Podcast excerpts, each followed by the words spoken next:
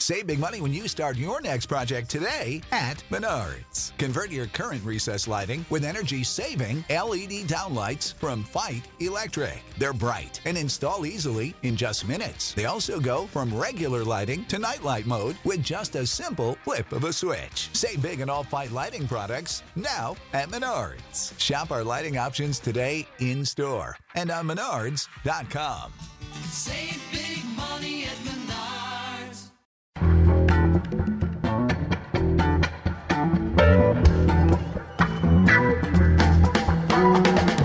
This is Start Making Sense, the weekly podcast of The Nation magazine, and I'm Jon Wiener. Southern Baptists have been at the center of the Trump movement and a key force in right wing Republican politics going back to the 1980s. But now the denomination has been rocked to its core by a massive sex abuse scandal, which has implicated some of the most important political activists in the church's leadership. Could the sex scandal change the Southern Baptists? For comment and analysis, we turn to Sarah Posner. She's the author of the book Unholy How White Christian Nationalists Powered the Trump Presidency and the Devastating Legacy They Left Behind. It's just been published in paperback with a new afterword about evangelicals and the January 6th insurrection. Sarah's a reporter with Type Investigations. Her reporting and analysis on the religious right in Republican politics has appeared in the New York Times, the Washington Post, Rolling Stone, and The Nation. Sarah Posner, welcome back. Thanks for having me, Jon. Well, first of all, tell us the brief facts about the Southern Baptist sex abuse scandal. When did the first reports appear, and how long were they covered up?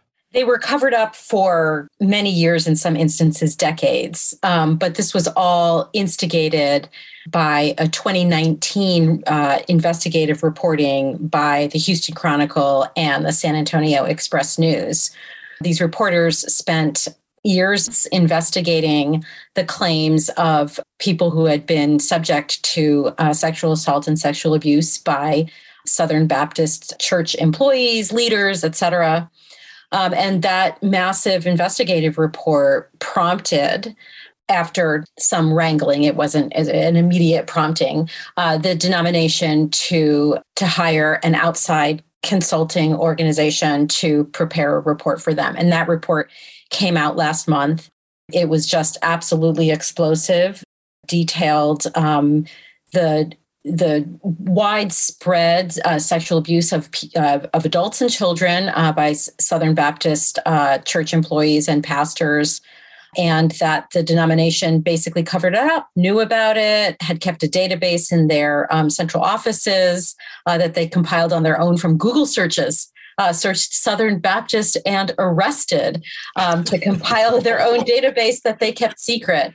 Um, and this was uh, this was notwithstanding the fact that there were a number of women in particular who had uh, tried to raise this issue and get the denomination to pay attention. But it was obvious from public statements and the report itself that leaders were seeking to protect the denomination from negative publicity and also legal liability and had really pretty much kept this under wraps for a really long time. So let me underline here the search was for arrests in Southern Baptist. That is, these were criminal charges brought against pastors and other church employees and leaders, not just internal complaints. Right. Those weren't the only things in the database, but that's how they compiled the database. And and what are the numbers here? How many complaints did the report come up on involving how many pastors and church officials and employees? I think it was uh, 700 instances of abuse and about 300 church employees. And what happened to the people who filed complaints internally with, with their church leaders? What were they told? One of the really disturbing aspects of of this entire episode is how the survivors of this abuse and assault were treated when they went internally to report these things. Some of them were told um, that they were of the devil one mother who called uh, a very you know prominent church to complain about her teenage daughter who had been um, assaulted was hung up on. Um, this was very much treated as you know you're you're the problem if you're raising these kinds of concerns um, and we're not going to deal with them. Now the southern baptist church leaders have said they are not a hierarchical organization like the Catholic Church. They don't have a centralized leadership with the power to force churches to report abuses to a central registry. There's no policy churchwide of consulting a registry when doing hiring decisions. Local churches are autonomous, and so it was very difficult for the church leaders to monitor, keep track of, and assemble information about this. How much of this is true? Well, it is true that structurally the Southern Baptist Convention is not like the Catholic Church. They do not have a pope, uh, they do not have the U.S. Conference of Catholic Bishops equivalent. And, and also, each church, the 47,000 some Southern Baptist churches in the United States, do not interact in the same way as Catholic churches do with, in terms of having you know, there's the parish and there's the diocese and there's the, you know, that's what they're referring to. But the idea that the denomination is powerless to compel churches to ensure that people who attend their churches are not subject to sexual abuse and sexual assault is pretty cowardly because they do have a structure. They have an executive committee, they have a president, they have other officers of the denomination. And they have lawyers. And they have lawyers, right. um, and they were really, uh, there was a whole controversy a couple of years ago when they were deciding to do this outside report. Uh, about whether they should waive the attorney client privilege so that the attorneys could talk to the outside investigators. And ultimately they did, but there was a lot of resistance to that and so you know they had the power to do that. They had the power to hide this for so long from from the southern baptist faithful. Um, so if they had the power to do that then they probably have the power to compel the churches to at least do the kinds of background checks that any employer would do. You know one of the things that came out in the houston chronicles reporting was how much churches just relied on a potential employee a prospective employee's profession of their uh, of their faith in Jesus Christ as a job requirement, as a job prerequisite, without investigating other aspects of this person's background. When I think of the Southern Baptists and white evangelicals in, in general, I think of their opposition to abortion. Would you say there seems to be a connection between opposition to reproductive rights and tolerance for sexual abuse? Well, I think that what's happening here is a certain point of view about women and gender roles and whether uh, women should be believed or trusted when they accuse a powerful man of a misdeed. And so, in the same way that they don't think women should have agency or control over their own bodies, they have looked the other way or or basically covered up the way that male pastors and other employees have used and abused their positions of authority to um, to abuse and even assault women. And, and I would add too that not all the cases of uh, sexual abuse and sexual assault in the Southern Baptist Convention have been against women. There have been male uh, survivors as well. Let's talk about the political background here. I, I said in my introduction that you know the Southern Baptists are well known for their political activism. Is there any connection between the people charged with sexual abuse and the political activists in the church? Well, absolutely. So, in the late 1970s and early 1980s, there were two figures in the Southern Baptist Convention who plotted um, what was called a conservative takeover, or in the words of the people who were carrying it out, a conservative resurgence within the convention. They believed that the Southern Baptist Convention and its seminaries had become these hotbeds of liberal ideas, um, and they needed to take it back for this conservative, literalist view of the Bible. Um, and the two people who set out to do that, you know, this was a very deliberate plan on, on these two on these two men's part um, were Paige Patterson, um, who is a very was a very prominent Southern uh, Baptist theologian, and Paul Pressler, who came from a prominent uh, Southern Baptist family and was um, at the time a state court judge in Texas, and um, also had been a state representative in Texas. And these two plotted the conservative resurgence, which was a very key part of the religious right, because the Southern Baptist Convention is the largest Protestant denomination in the country and a very central feature of, of the religious right, even as other evangelicals are part of the religious right and Catholics part of the religious right. Um, so these two are central key figures in that conservative they are the drivers of the conservative resurgence it cannot be overstated and in the past four years or so it has come out that both of them um, have uh, engaged in sexual abuse of people within their you know under their authority or employ. So Pressler, you know, who crusaded against abortion and homosexuality, um, has been accused of numerous men of raping them over many of many many year period. And Patterson was removed from his position at a Southern Baptist um, seminary in 2018 after having been accused of sexually abusing women and also wanting to break, quote unquote, um, a woman who um, had been a victim of, of sexual assault. Uh, so you look at this, these were the drivers of this conservative resurgence, as they call it, based on their claim that a literal interpretation of the Bible is, you know, against abortion, against homosexuality, for traditional gender roles and wifely submission to their husbands.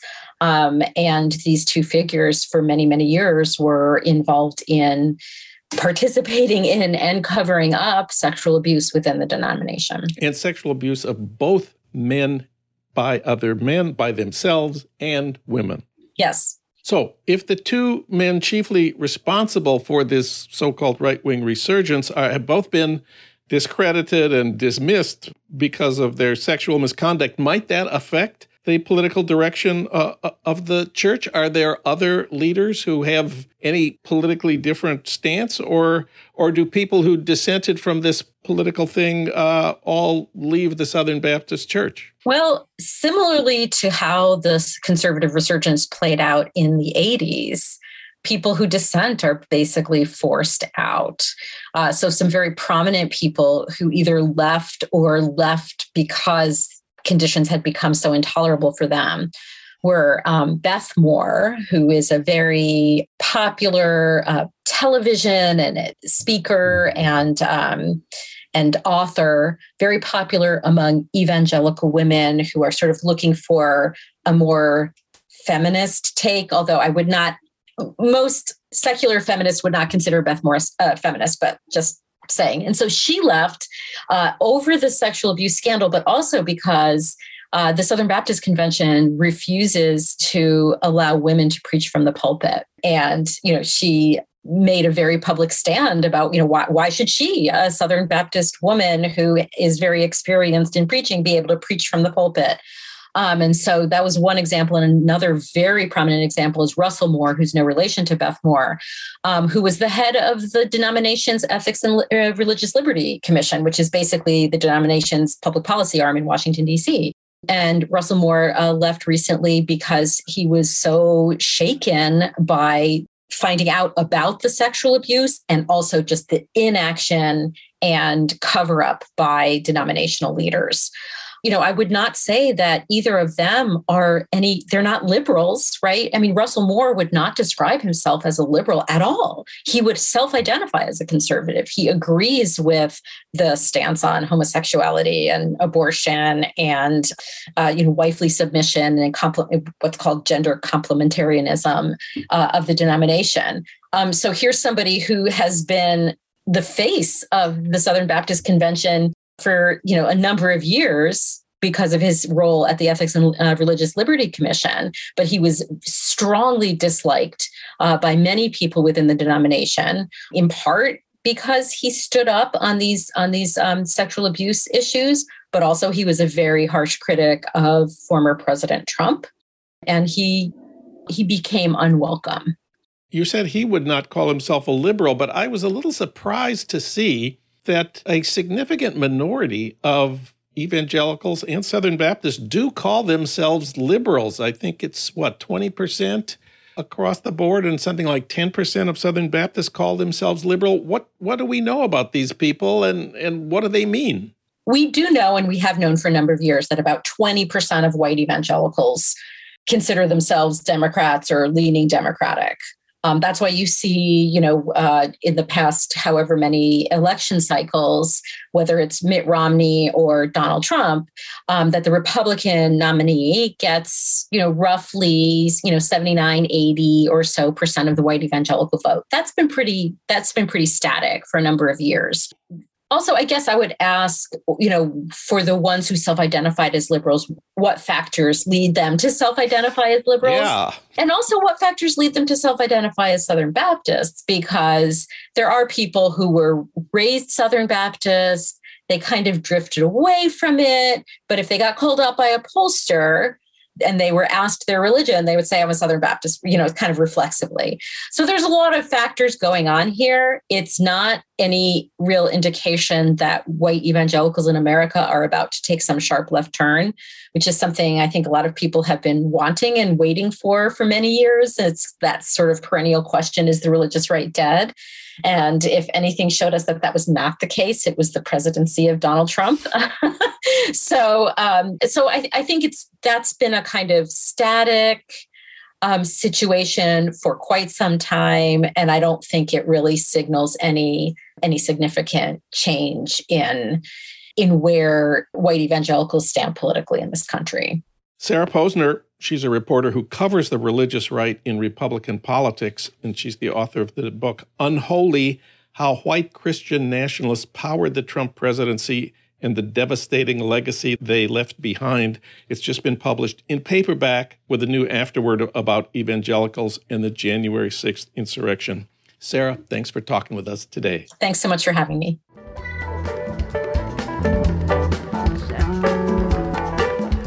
You've been listening to Start Making Sense, the weekly podcast of The Nation magazine.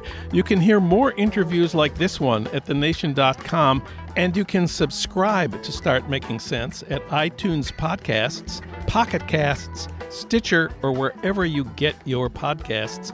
I'm Jon Wiener. Thanks for listening.